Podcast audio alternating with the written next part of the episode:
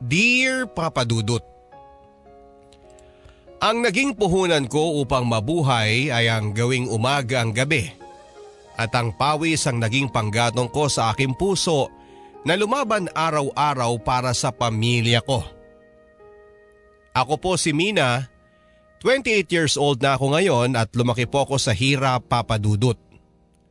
Ang nanay ko ay dating dancer sa club at hindi ko yon kinakahiya dahil iginapang kaming limang magkakapatid ng nanay ko upang mabuhay. Hirap man kami sa buhay at mayaman naman kami sa pagmamahal ng isang ina. Iba-iba po ang tatay namin. Ako po ang pangatlo sa limang magkakapatid at ako lang ang hindi nakakaalam kung sino ang ama ko. Kahit ganon pa man ay wala akong balak pa na alamin kung sino ang tatay ko. Noong naging 18 years old na ako ay pinasok ko na ang pagsasayaw sa club dahil ang ate ko ay sumasayaw din sa club. Ipinasok niya ako doon. Meron akong nakarelasyon na naging ama ng panganay ko. Ang pait po ng buhay ng katulad ko. Parang ang dali pong saktan lang kami. Palagi akong binubugbog ng kinakasama ko. Kaya noong sobra na talaga ang pambubugbog niya ay iniwan ko na siya at si Tonyo ang naging kasama ko. Si Tonyo ang sumalo sa akin. Isang jeepney driver si Tonyo. Nagkaroon din kami ng dalawang anak at nagsasayaw pa rin ako sa club dahil wala naman akong ibang alam gawin kundi ang pagsasayaw sa gabi na nakabilad ang katawan sa init ng patay sinding ilaw. At ang pawis na lumalabas sa aking katawan ay ang nagsisilbing mga luha ng balat kong bilad na bilad at pinagpapantasyahan ng mga kalalakihang gustong maaliw at makadaman ng init sa malalamig nilang gabi at daluyan ng pawis ng kanilang pagkalalaki. Nang madisgrasya si Tonyo sa jeep ay ako na ang umako bilang breadwinner ng pamilya namin. At sa nanay ko. Kailangan ko ng maraming pera upang matustusan lahat ng pangangailangan nila kaya naisipan kong tuparin na ang pangarap kong maging isang dancer sa Japan. Nang akala ko'y katulad lang ng pagsasayaw ko sa club. Pero iba pala. Kinakailangan kong mag-training para humusay sa pagsasayaw. Ilang buwan din ang training ko bilang cultural dancer sa Japan. Sana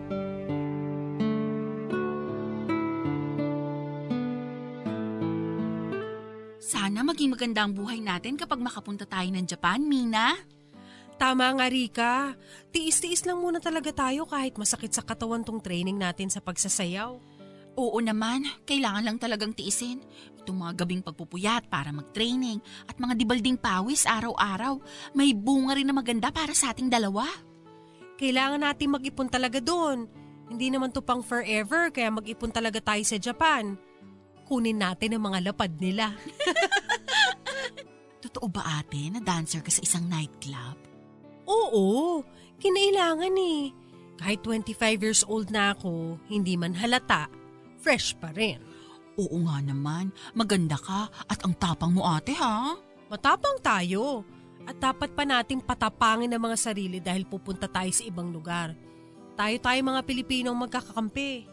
Sana sabay tayo nga alis. Parehong club naman tayo ng pagtatrabahuhan.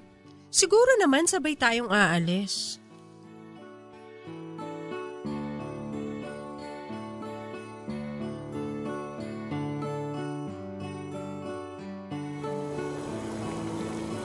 Malapit na tong maluto. Ang payat mo na. Sa training to, Nay. Eh, pakali pa rin kanya ng hangin. Hindi naman siguro. Mabigat pa rin ang mga buto ko. Kapag nasa Japan ka na, huwag mong kalimutan ang bilin ko. Huwag masilaw sa mga luho sa katawan. Alam ko na po yan, Nay. Abay, dapat lang. Ako dati, wagi ako sa club. Daming nagtitable sa akin. Marami akong pera. Sa hotel ako nakatira, parate. Pero hindi ako naging wais. Ang inaalala ko lang noon ay kung paano ako mabubuhay araw-araw. Hindi ko inalala kung paano ako mabubuhay sa susunod pang mga araw. Hindi ko nakita ang future kaya heto, tumanda ako na iniwan ako ng kagandahan at pera. Nay, hayaan mo na. Nakaraan na yon. Wais na tong anak ninyo. Sana nga. At huwag kang magpapabuntis sa kahit kanino doon. Huwag kang gumaya talaga sa akin. Tama na yung tatlong anak mo. Buti sana kapag magluwal ka ng anak sa kung sino mang lalaki, ay may kalaki pitong pera at pangkabuhayan sa anak niya. Eh ang kaso, wala. Hindi na ako magpapaloko. Mahal ko ang asawa ko.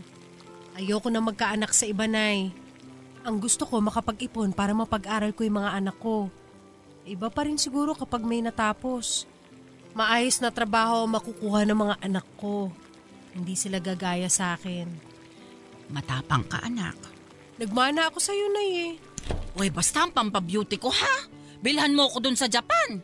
Naku, Nay. Nakalista na talaga yan sa mga priority ko na bibilhan kita ng pampaganda. Magaling daw ang mga beauty products ng Japan. Siguro nga. Heto na ang sinigang na bangus. Humigop ka na mainit na sabaw. Kumain ka naman baka hindi ka makapunta ng Japan dahil magkasakit ka. Ang payat-payat mo na.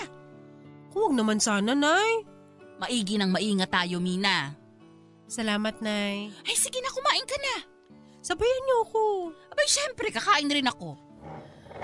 Dasal lang tayo sa Diyos na gabayan niya ako sa Japan at gabayan niya rin kayo rito sa Pilipinas. Sana maging malusog lang ang lahat. Para ang pera ko hindi mauwi sa pampaospital. Ay, naku, tama. Yung kapitbahay natin, malaki daw ang ginastos sa ospital. Pero nategi naman. May utang pa raw sa ospital.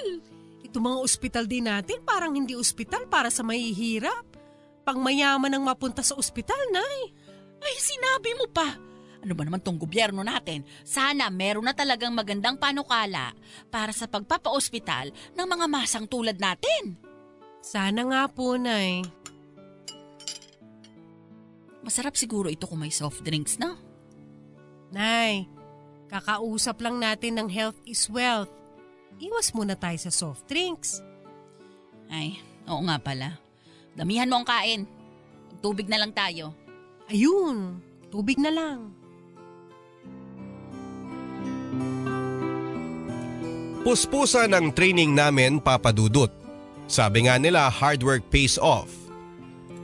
Kaya naman hindi ako naubusan ng energy dahil pangarap ko talagang maging cultural dancer sa Japan para kumita ng malaking pera.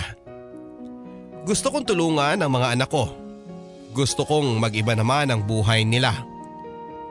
Gusto kong makita sila na maging professional dahil kaming dalawa ng tatay nilang si Tonyo ay hanggang high school lamang.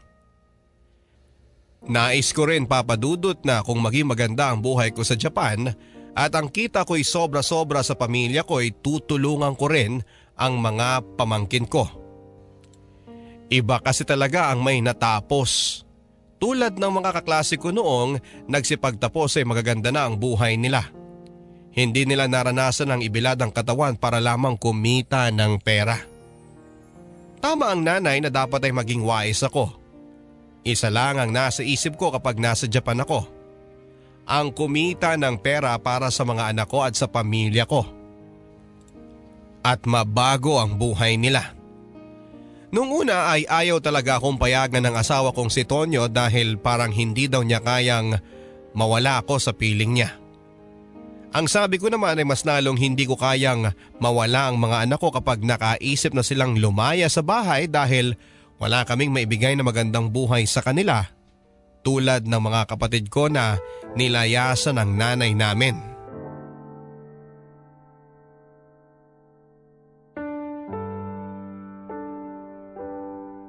Baka palitan mo na ako ng isang hapon ha. Ayang ka na naman. Hindi kita papalitan basta pakabait ka lang. Mabait naman ako ah. Naku, parang... Ikaw talaga. Babe, lagaan mo mga anak natin ha. Eh talaga bang kailangan mo mag-Japan? Napag-usapan na natin to. Kailangan ko kumita ng pera para sa future ng mga anak natin. Hindi pwedeng matulad sila sa atin. Babe, basta ha. Huwag mo kong palitan. Ang babe kong si Tonya lang ang forever. Nax, Totoo. buo muna tayo ngayong gabi. Naku, hindi pwedeng mabuntis. Paano ko sasayo sa Japan na may bola sa tiyan? Eh di, hindi tayo bubuo. Sirato. Tama na sa akin ang tatlong anak. Grade 1 ang panganay natin. 4 at 2 years old ang dalawa. Ayoko na rin magka-baby. Ang hirap mag-alaga. Basta, alagaan mo mga anak natin. Ako na bahala sa kanila dito. Halika nga.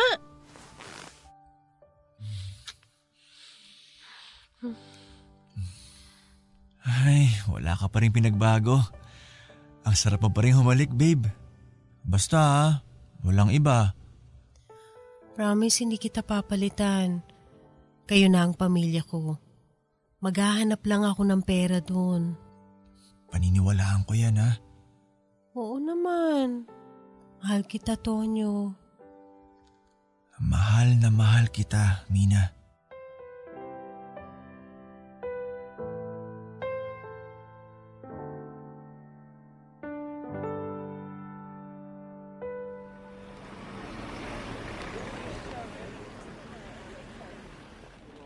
Mang Delphine, pabili po ng gatas. O Mina, totoo ba ang balita na magjapayuki ka na daw? Nako, tiba-tiba tayo dyan. Cultural dancer po. Japayuki pa rin yan. Umanap ka ng hapon doon. Malaki magbigay yun. Yayama ka na talaga niyan. Sana nga po yumaman pero matino pong trabaho ko doon. Nako ha? Matino ba yung dancer? Mang Delphine ang gatas po. Kumukulo na po yung tubig na ininit ko. Baka dito pa sumingaw at maibuhos ko sa dila ng isang chismosong matanda.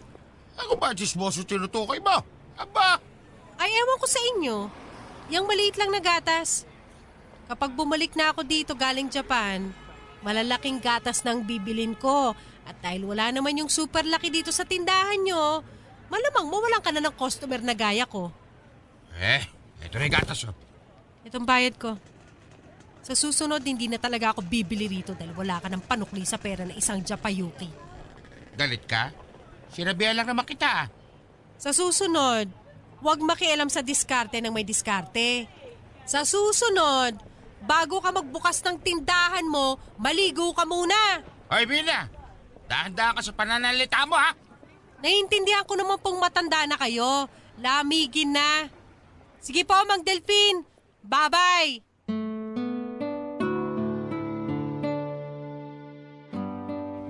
Kapag nakatira ka sa squatter ay dapat tapatan mo talaga ang mga bunganga ng mga chismosa at pakialamera.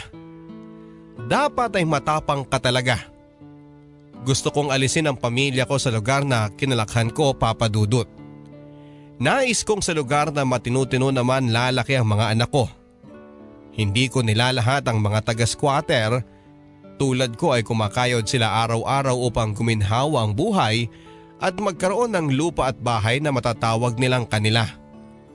Bahay na nagbibigay ng dignidad sa kanila. Bahay na masasabing tao sila at hindi parang mga daga na nakikisiksik sa lungga. Excited na talaga ako na mapunta na ng Japan at makapagsimula na ng bagong yugto ng buhay ko. Sana ay maging maayos ang lahat sa akin sa Japan at sana ay walang mangyayaring masama sa pamilyang iiwanan ko sa Pilipinas. Ang pagiging overseas worker ay pinapangarap naming mahihirap dahil nga wala namang matinong trabaho na may matinong sahod sa bansa na kagaya kong hindi nakapagtapos sa kolehiyo.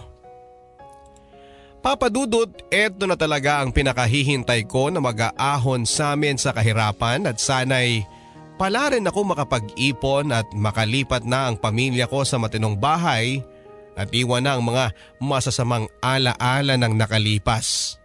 Ayoko na rin sa mga alaalang dulot lang sa akin ay pagtangis. Magpupuyat man ako sa gabi at maraming pawis dahil sa trabaho ko sa Japan. Magdudulot naman ito ng ginhawa sa buhay ng mga anak ko kapag sila'y nakapag-aral at nakapagtapos na sa kolehiyo. Kahit na malit pa sila ay gusto kong planuhin ang lahat. Maigi nang may plano kesa sa wala. Para sa pamilya ay gagawin ko ang lahat papadudot. Dumating na ang araw na aalis na ako papunta ng Japan. Siyempre bumaha ng luha. Maiwan ko ang mga anak ko at mamimiss ko ang mga anak ko. Buti na lamang talaga at magkasabay kami ni Rika kaya hindi ako masyadong kinakabahan. First time kong sumakay ng eroplano at first time kong lumabas ng bansa.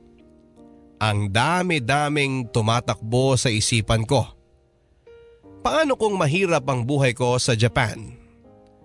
Paano kaya kung masasamang tao ang makasalumuha ko doon?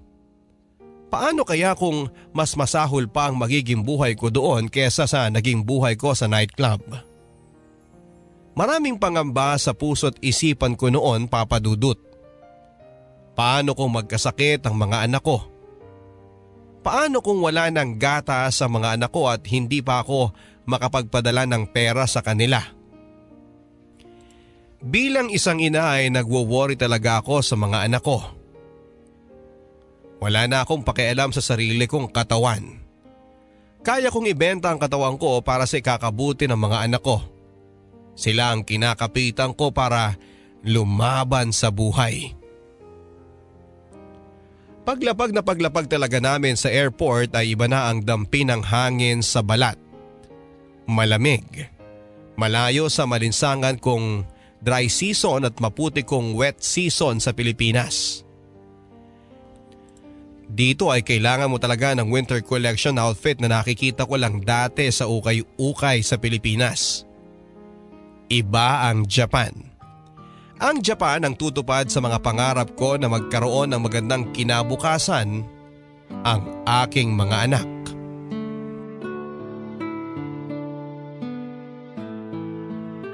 Okay girls, very good performance! Pahinga muna kayo rito sa backstage ha. See you tomorrow.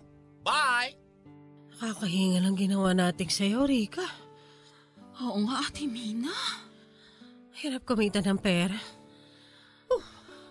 Pahira mo yung pawis mo. Sobrang pawis mo nate.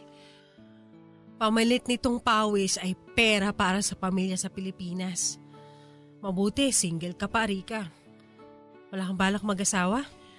Meron naman. Kasi sa ganda mong yan, maraming hapon dito manliligaw sa'yo.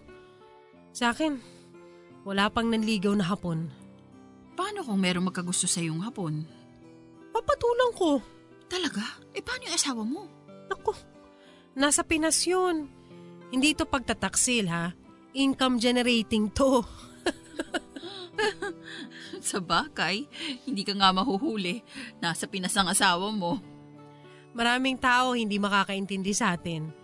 Paano nila maintindihan eh hindi nila naranasang maghirap? Sila kaya sa katayuan natin. Tama ka ate. Mabuti na dyan ka. Kung hindi, nako, hindi ko talaga alam kung magtatagal ako rito. Namimiss ko na yung mga magulang ko, pati mga kapatid ko. Ka-video call mo naman sila. Okay na yan. Ang mahalaga may maipapadala kang pera sa kanila. At sana lang ginagamit sa matinong bagay. Nag-aaral naman ang mga kapatid ko. Kaya okay naman ang kinapupuntahan ng pera kung pinapadala sa kanila. Mabuti. Ang pamilya ko nakalipat na ng bahay. Wala na sila sa squatter. Nangupahan sila. Kahit maliit basta may security na walang gugulo sa inyo at walang demolition team at sunog scare.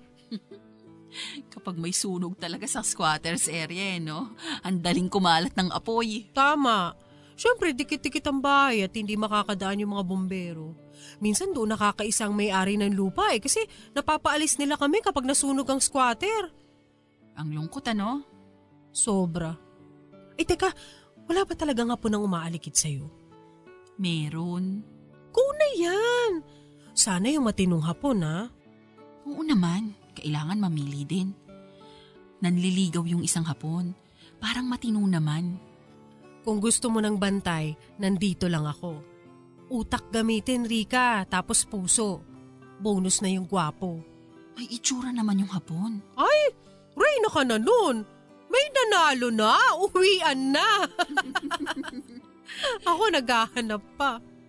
Malay natin bukas. O baka naman mayamang Pinoy na dito na nakatira sa Japan. Naku, malabo yun. Mas madaling magkatotoo na meron akong mabingwit na hapong mayaman kaysa Pinoy na mayaman dito sa Japan. Sa Japan pa talaga ha? Sa bagay. Ligpit mo na damit mo para makauwi na tayo. Sarap ng matulog. Sige, te. Another gabi at pawis na naman bukas. Pero ngayon kailangan na natin magpahinga. Pahinga-pahinga kapag may time.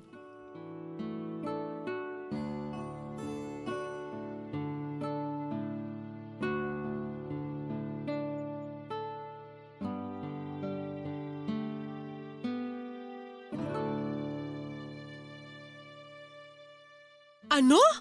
Nakaaway mo si Mang Delphine bago kayo lumipat? Eh sabi ba naman sa akin, hapon ang kasiping ng asawa ko. Hinahayaan ko lang daw dahil tiba-tiba naman ang perang pinapadala sa akin. Eh sinapa ko nga. Buti hindi ka ginantihan. Nako! Kahit nakasaklay ako, malakas tong kamao ko. Ang mahalaga wala na kayo ron.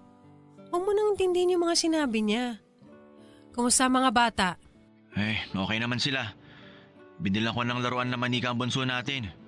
Gusto niya daw ng baby eh. Eh parang kailangan na nating bumuo kapag nakauwi ka. Ako ah, hindi pwede. Tama na yung tatlo. Hindi na natin kaya pang isa. E si mama, kumusta? Maayos lang sila. Huwag ka na mag-alala sa kanila. Nag-aaral na yung bunso nyo. Nakonsensya daw kaya nag-aaral na. Mabuti naman. O sige babe, tutulog na ako. Nantok na ako eh. Sige babe, I love you.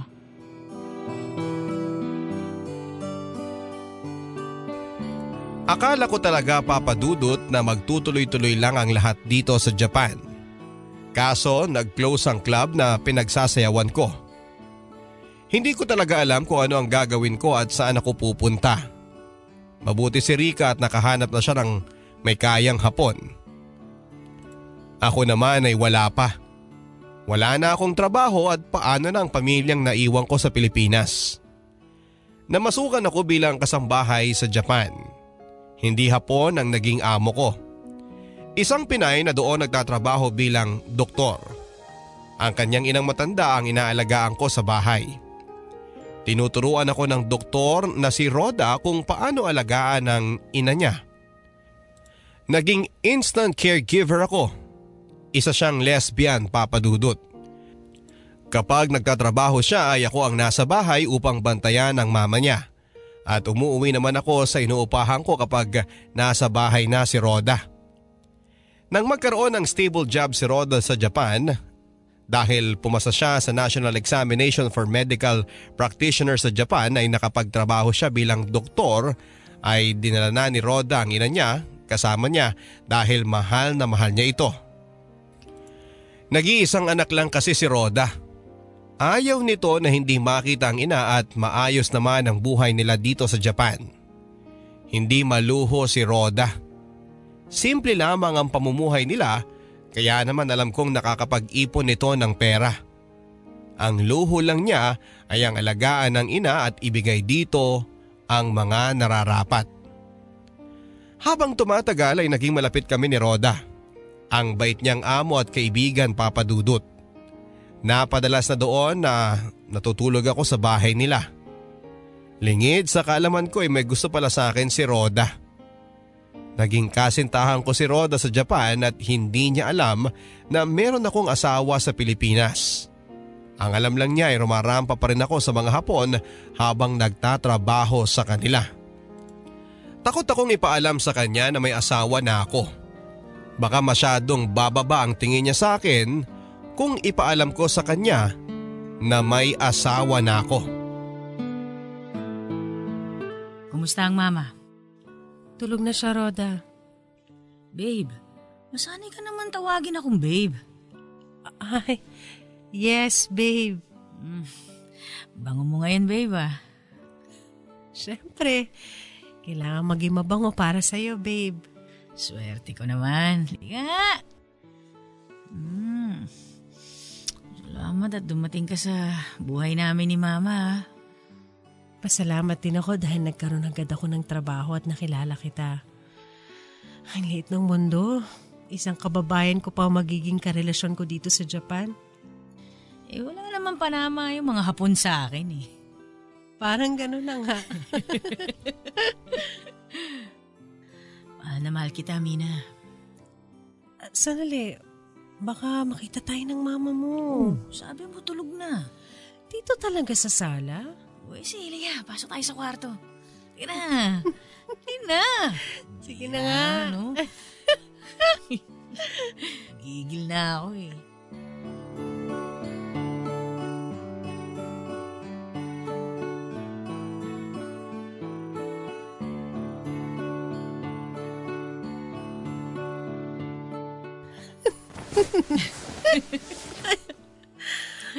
Roda, Bakit, babe?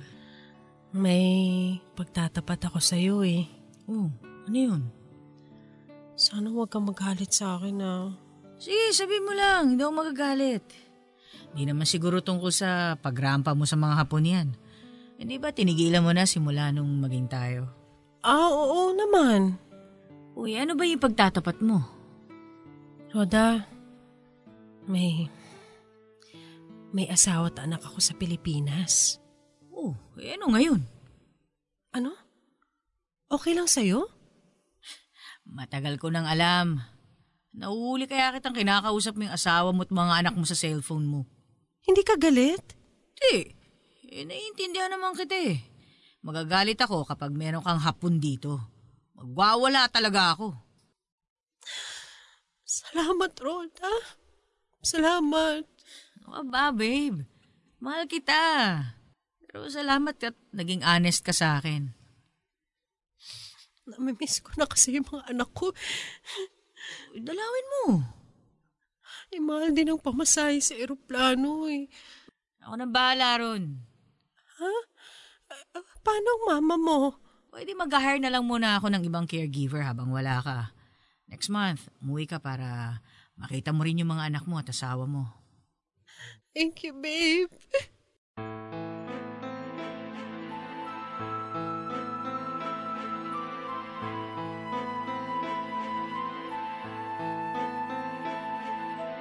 Masayang masaya ako papadudot at tanggap pa rin ako ni Roda sa kabila ng lahat. Binilhan niya ako ng tiket para makauwi sa Pilipinas ng sumunod na buwan pero merong malungkot na nangyari. Binawian ng buhay ang mama ni Roda. Kitang kita ko sa mga mata niya ang pagtangis papadudot. Mahal na mahal ni Roda ang kanyang ina at gusto niya ang mga abo ng mama niya ay manirahan sa Pilipinas. Ang sabi sa akin ni Roda na sasama siya pa uwi sa akin. Sa Pilipinas na ulit siya titira. Ang sabi ko naman sa kanya ay paano na ako. Ang sabi naman niya ay itutuloy pa rin namin ang relasyon at magtatrabaho pa rin ako sa kanya. Gagawa daw siya ng sarili niyang klinik sa Pilipinas dahil sapat naman ang naipon niyang pera para magpatayo ng klinik. Sa pangalawang pagkakataon ay makakasakay na ulit ako ng eroplano at katabi ko ang babaeng karelasyon ko sa Japan na nagselba sa akin dahil sa nawalan ako ng trabaho sa club. Parang hindi ko nga alam paano ako kumembot dahil pagiging caregiver na ang ginawa ko simula nang mapunta ako sa kanila. Ibang pawi sa gabi na ang aking ikinabubuhay. Ano kaya magiging buhay ko ulit sa Pilipinas? Maitatago ko ba ang relasyon naming dalawa ni Roda sa asawa ko? Nasa loob na ako ng eroplano at malamig pero pinagpapawisan ako. Madilim sa labas. Nakikita ko lang sa bintana ng eroplano ang gabi na parang sinasabihan akong bukas sa pagsikat ng araw ay ibang yugto na naman ng buhay ang susuungin ko.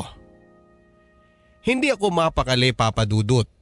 Hinahawakan ni Rod ang mga kamay ko at ang sabi niya sa akin ay huwag akong mag-alala at hindi malalaman ng asawa ko ang tungkol sa aming dalawa. Naniwala ako kay Roda pero may iba pang bumabagabag sa akin. Bawat pagdungaw ko sa bintana, iba ang kahulugan ng mga bituing kumikislap. Parang mga patay sinding ilaw sa pinagtatrabahuhan ko sa Pilipinas katulad ng dati. ang mga masasamang alaala sa nightclub sa Pilipinas ay nagbabalik sa akin. Ang dati kong kinakasama, ang pangbubugbog niya, ang hirap ng buhay, ang mga kagaya ni Mang Delphine na mapanghusga sa taong katulad ko na naghahanap buhay lamang. Sa tulad kong gustong guminhawa ang buhay ng pamilya at mga anak – sa tulad kong gabi ang nagsisilbing umaga at pawis ang nangangahulugan ng matindi at pinagdadaanan sa buhay upang kumita lamang ng pera at may maibigay sa pamilya upang may maihandang pagkain sa hapagkainan. Ano ka ba? Bakit kinakabahan ka dyan? Relax ka lang, babe.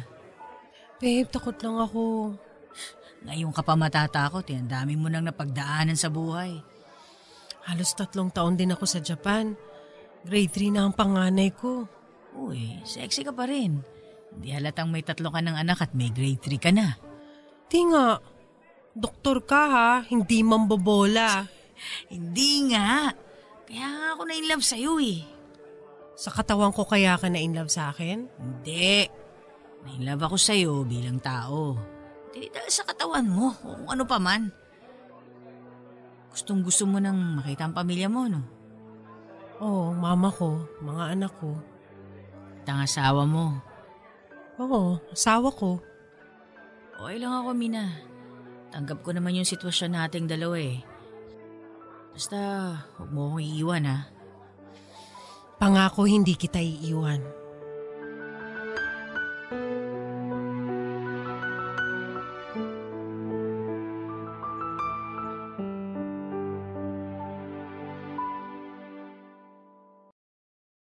Naku, tingnan mo yung face ko, anak. Hindi ba kuminis? Iba talaga kapag galing Japan. Hiyang ka lang siguro, ma. Gumanda nga si mama. Babe, namiss kita talaga sobra. Ay, baka masundan niya na at maging apat ang anak ninyo. Naku, Nay, hindi na. Naku, maniwala ako. Protection is better than cure na ako.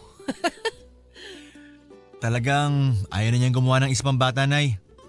Hanggang ano na lang kami pero hindi pwedeng bumuo. Ano ka ba, Tonyo? Ang lalaki na ng mga bata. Natutuwa ako't malayo na tayo doon sa dati nating tinitirhan. Wala nang Mang Delphine. Masipag yung asawa mo. Napalago naman niya ang tindahan ninyo kahit maliit lang. Aba syempre, Nay. Kailangan din may maiambag ako. Hindi biro ang ginagawa ng asawa ko sa Japan para lang may maipadala sa amin. Tama nga naman. Pero maganda ang katawan mo ngayon, Mina ha? Hindi ka napayat. Mukhang healthy. Ah, kapag may pagkain, lamon talaga. Pero sexy pa rin naman ako. Hindi payat, may laman lang. Bagay nga sa'yo katawan mo eh. Teka, baka may hapon ka doon ha? Anya na naman tayo sa hapon-hapon na yan. Ikaw lang ang mahal ko, Tonyo, at ang mga anak natin. Ay, binibiro lang kita. Halika, kumain na tayo. Ay tama. Pinagluto kita ng paborito mong sinigang na bangus. Fresh kang fresh kang bangus na nabili ko ha. Wow, nakakagutom. Namiss ko to, Nay. Salamat Mina ha. Salamat sa mga sakripisyo mo para sa pamilya natin. Mahal na mahal na mahal kita. Ang daming mahal naman nun. Naku, parang pagpapawisan kayo mamayang gabi niya na. Nay naman. Eh ano ba ang ginagawa ng mag-asawa? Lalo't halos tatlong taong kayong hindi nagkita. Mahaba-habang gabi to mamaya, Nay. Sira. Dalawang to.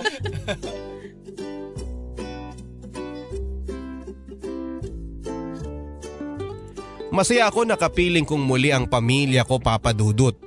Hindi nila alam na pinapakain ko sa kanila ay galing sa pera ni Roda.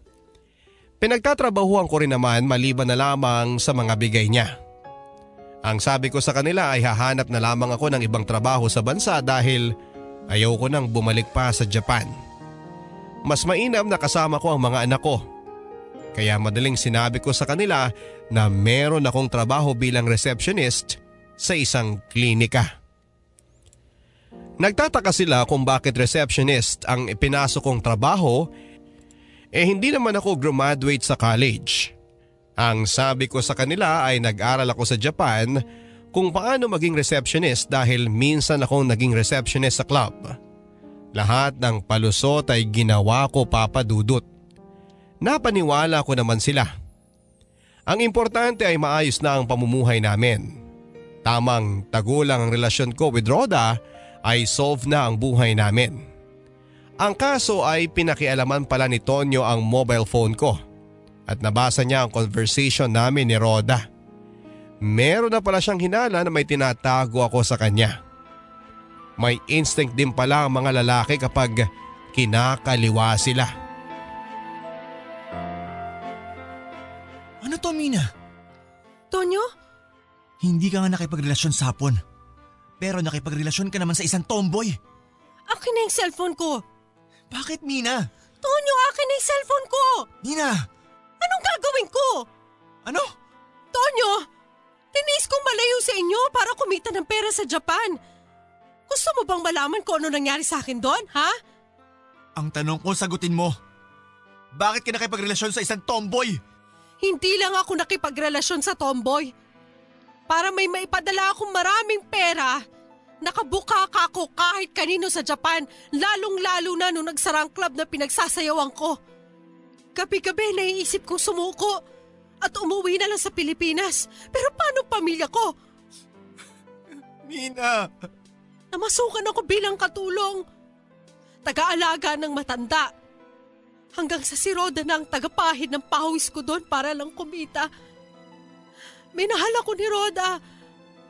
Mahal ko kayo. Mahal ko ang mga anak ko. Kung hindi lang ako nadisgrasya, kaya ko naman kayong buhayin eh. Kaso wala. Pinaglaruan ako ng kapalaran. Tonyo, patawarin mo ako. Kayo lang naman ang iniisip ko. Pinagmukha mo akong tanga, Mina. Tama nga si Mang Delphine. Alam mo, huwag na mong masasabihin yan. Hindi mo alam. Wala ka alam sa naging paghihirap ko sa Japan, Tonyo. Tonyo, please, patawarin mo ako. Naalala mo, ikaw ang tumulong sa akin noon para bumangon. Ikaw ang nagsabi sa akin na kaya ko ang buhay. Lumaban lang ako. Dahil nga binubugbog lang ako ng dati kong kinakasawa. Sinalo mo ko. Kaya mahal kita dahil mahal mo ko. Umalis ka dito! Ano? Umalis ka dito! Tonyo naman! Ayoko mawasak ang pamilya ko. Pinasak mo na, Mina. Gusto kong umalis ka ngayon dahil baka ano pa magawa ko sa'yo. Baka mapagbuhatan pa kita ng kamay. Nakakatawa. Papaalisin kita sa bahay na pera mo ang ginastos. Nakakatawa. Tonyo, please. Kaya ka siguro pumatol dun sa mayamang tomboy na yan. Dahil hindi ka nabubuntis. Para absuelto pag nataksil mo sa akin. Taksil na ako, taksil. Pero hindi naman ganyan ang intensyon ko. Ang gusto ko lang... Oo! Alam kong gusto mo lang gumanda ang buhay natin. Kahit na pumatol ka pa sa isang tomboy. Umalis ka na. Tonyo. Pareho kayo ng nanay mo. Ano? Huwag na huwag mo itatama yung nanay ko!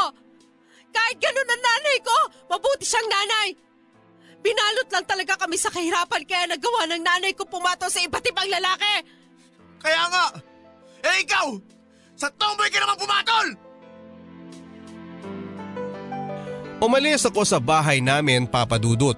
Tumuloy ako sa bahay ni Roda. Takot din si Roda sa asawa ko. Takot siyang may skandalo dahil sa relasyon namin.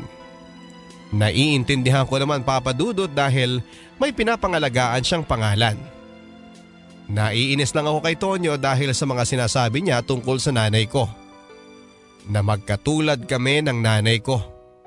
Parang hindi niya maintindihan ang sitwasyon ng nanay ko noon na walang magawa kundi ang ibenta ang sarili niya para mapakain lamang kaming mga anak niya. Sino ba ang may gusto sa buhay na ganon? Kung may matinulang siyang pagkakakitaan ay hindi niya gagawin yon. Nasa Pilipinas na nga ako pero hindi ko naman kapiling ang mga anak ko. Mas mabuti pa noong nasa Japan na kahit malayo ako ay nakakausap ko sila. Ang sabi sa akin ni Roda na lilipas din ang lahat. Ang sabi ko naman ay sana ay sa lalong madaling panahon. Mas lalo kong namimiss ang mga anak ko papadudot. Noong una ay maaring nakikisama ako kay Roda dahil sa pera niya. Pero habang tumatagal ay sumasama na ako sa kanya dahil mahal ko na siya.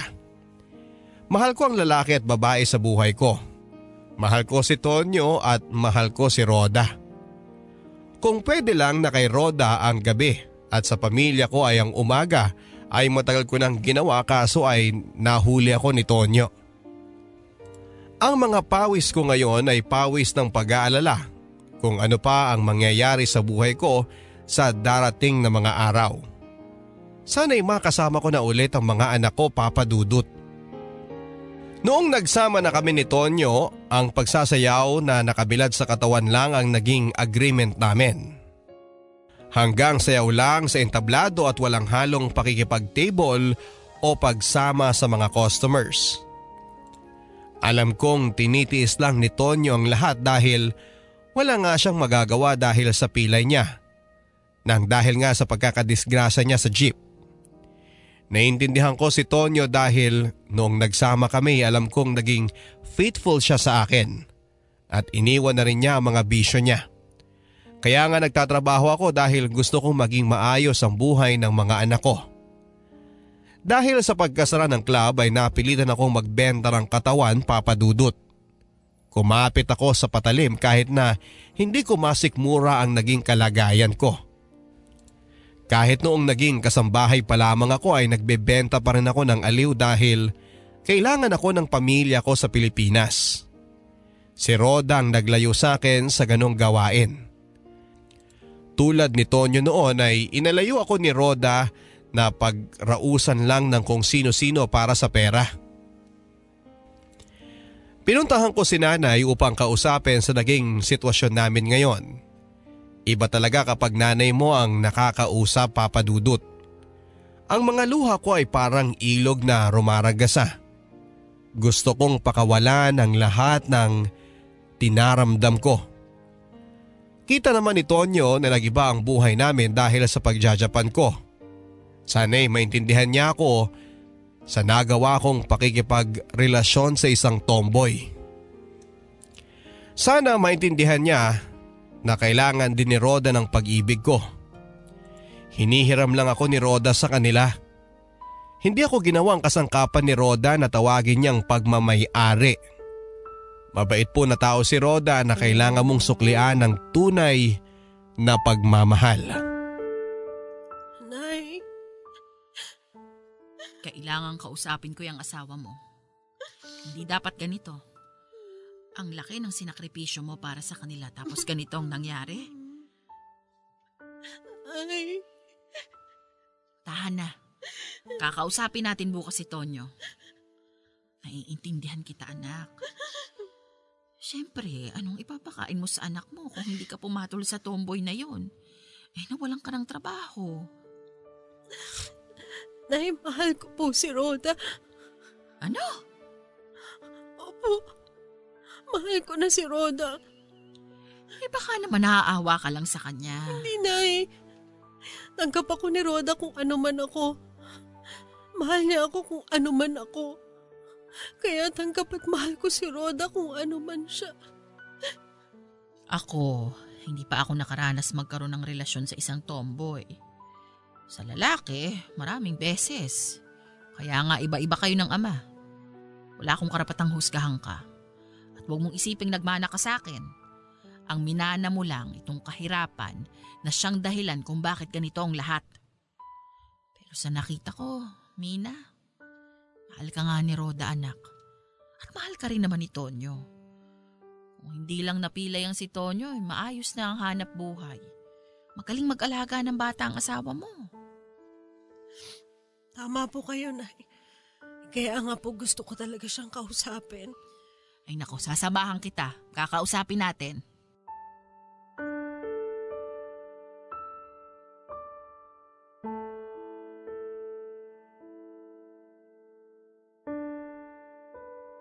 Tonyo, kausapin mo ang anak ko. Mag-usap kayo. Gusto kong magkaayos kayo. Tonyo, Oh, Mina. Tonyo, patawarin mo ko. Intindihin mo ang sitwasyon ko. Ang sakit, Mina. Niloko mo ko. Dahil ba sa pilay ako? Dahil sa wala akong matinong trabaho? Dahil ba sa ikaw ang nagpapakain at bumubuhay sa amin? Huwag ninyong sirain ang pamilya ninyo. Alam ninyo, dinadalangin ko talaga na may lalaking tatanggap sa akin at sa mga anak ko. Gusto kong matawag na buo ang pamilya ko. May tatay at nanay ang mga anak ko. Pero wala eh. Hirap sa buhay. Nilayasan nga ako ng mga anak ko dahil wala na akong maibigay na magandang buhay sa kanila eh. Kaya nagmamakaawa ako na magbalikan na kayo. Eh ano naman ngayon kung may karelasyon niyang si Mina na tomboy? Ang mahalaga nagmamahalan kayo. Alam ko, hindi ko rin masusukat kung ano man yung nasa utak at puso mo, Tonyo. Pero sana pairalin mo ang pagmamahal mo kay Mina at sa mga anak ninyo. Huwag ninyo sanang ipadama sa anak ninyo na may nangyayaring ganito. Gusto ko maganda ang kalalakihan ng mga apo ko. Nais kong pag-ibig lang ang nananahan sa bahay na ito. Nay. Mina, Tonyo, please. magpasensyahan mo na ako ah. Hindi ko lang matanggap na pinagtaksilan mo ako pero naiintindihan ko na ang lahat. Alam ko naghihirap ka dun sa Japan. Para lang maipadama mo sa amin ng pamilya mo na mahal mo kami. Alam ko mahal mo ang pamilya natin, Tonyo. Kaya kahit ano gagawin ko para lang mabuhay kayo. Para guminawa ang buhay natin. Mahal na mahal ko kayo ng mga anak ko. Nagkaayos na kami ni Tonyo. Ang gusto ngayon ni Tonyo ay magkausap kaming tatlo ni Roda. Takot na takot ako. Baka ano pa ang masabi o magawa ni Tonyo. Sana ay maging mahinahon ang maging pag-uusap. Sinabi ko kay Roda ang nais ni Tonyo. Ramdam ko sa kanyang boses ang pangamba. Ang sabi ko sa kanya ay huwag mag-alala dahil naiintindihan ni Tonyo ang lahat. Pero sa loob-loob ko ay takot din ako. Alam mo papadudot sa ganitong sitwasyon, ang masasabi ko lang sa sarili ko ay sana dalawa ang puso ko. Nagkaroon ng insecurities at pag-aalinlangan si Roda. Nasabi niya sa akin na kung minamahal ko ba talaga siya o kailangan ko lang ng pera at ang pera niya lang ang minamahal ko. Ang sabi ko sa kanya, hindi ako magmamalinis. Kailangan ko ng pera niya pero mahal ko siya. Totoong mahal ko siya. Hindi ba pwedeng magsama na lamang kaming tatlo sa iisang bubong? Siguro nga'y hindi patanggap ng lipunan ng ganito pero meron naman talagang ganitong sitwasyon na hindi maipagkakaila ng lipunan. Pagtatawanan man kami o husgahan ay hindi na kami matitinag dahil pag-ibig at pangunawa ang namamagitan sa amin. Sino ba ang malinis? Sino ba ang walang kasalanan? Kasalanan ko lang ay umibig ako sa dalawang tao. Nagbigay lang ako ng pag-ibig ko na sinuklian din ng pag-ibig. Tonyo, Ah, ako nga pala si Tonyo. Sawa ni Mina. Roda, Ikaw bang relasyon ng asawa ko? Tonyo, huwag tayong gumawa na eksena dito. Gaano mo kamahal ang asawa ko? mahal na mahal. Dahil sa kanya, naramdaman kong pwede pala ako magmahal. At kailangan kong tanggapin kung ano man siya na kung totoong mahal ko siya, dapat mahal ko lahat ng parte ng pagkatao niya. kailangan ko mahalin pati ang pamilya niya. Kailangan ko ring problemahin ang pinoproblema niya. Kailangan kong gawin lahat to dahil sa pagmamahal ko sa kanya. Galit na galit ako noon nang malaman kong ugnayan yung dalawa. Eh, sino ba namang hindi magagalit? Eh, may tomboy na karelasyon ng asawa ko. Tonyo, Eh bakit? Ano bang tawag sa kanya? Tama naman siya. Tomboy ako pero tao pa rin ako na may puso at marunong magmahal. Gusto ko sanang iwanan mo na asawa ko. Tigilan mo na pakikipagkita mo sa kanya. Ano? Eh, hindi ko naman siya kukunin sa inyo. Gusto ko lang kahit konting oras, makasama ko siya. Sa kanya ko naramdaman na tanggap ako bilang ganito. Mahal ako ni Mina. Hindi ba Mina? Tonyo, Roda, mahal ko kayong dalawa. Ano pang pag-uusapan natin? Tonyo, hindi ba naiintindihan mo na to? Pinaliwanag na namin sa to ni nanay. Gusto mong pagsabayin kaming dalawa? Ano tawag mo sa akin at sa kanya? Asawang lalaki at asawang babae? Hindi ko rin alam, Tonyo, pero kung gusto ko ng babae, pwede naman akong kumuha kung saan-saan lang eh. Pero mahal ko si Mina. Handa kong kahit konting oras lang maibibigay niya sa akin. Huwag niya lang akong iwan. Tsaka huwag mo lang sana siyang pagbawalan na makipagkita sa akin. Tonyo, Gusto ko sana magkaroon tayo ng kasunduan. Ano? Anong kasunduan? Ako na ang bubuhay sa pamilya ninyo. Wala na naman akong pamilya eh. Saan pa mapupunta ang pera ko? Kayo ang magiging pamilya ko. Kakaiba ka rin, Roda. Kabaliwan man to pero sana pumayag ka, Tonyo. Sa totoo lang, naisip ko. Mahal mo nga ang asawa ko at ang pamilya niya. Katawa-tawa man pero... Oh, sige, payag na ako. Talaga? Eh ano pa bang magagawa ko? Mabuti ka naman tao. At ano bang pakialam ng tao sa atin tatlo? May maitutulong ba sila? Mabuti ka nga ginawa mong taong asawa ko eh. Hindi ko yung nagawa sa kanya. Imbis na ako magtatrabaho. Tonyo, bukal sa loob ko ang ginagawa ko dahil mahal ko kayo ng mga anak natin. Mina, Roda, salamat sa pagmamahal sa mga anak ko ah.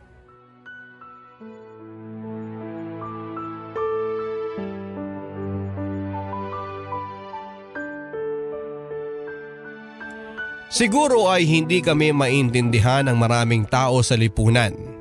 Isang babaeng pinaghahatian ng isang lalaki at tomboy. Alam niyo Papa Dudut, simula nang marinig ko ang tulad ni Mang Delphine na kung mangutya at manghusga ay parang sila ang pagmamayari ng buhay ko ay naging bingi na ako sa mga chismis. Wala na akong pakialam sa mga sasabihin ng ibang tao. Ang alam ko sa ngayon ay wala akong nilolokong tao. Hindi ako nagnanakaw. May dignidad pa rin ako kahit sabihin ng maraming tao na mali ang ginagawa kong pakikipagrelasyon kay Roda kahit na may asawa na ako. Nabalitaan kong kinasal na si Rika sa isang hapon. Masaya ako sa kanya. Masaya ako at masaya siya sa pinili niyang buhay.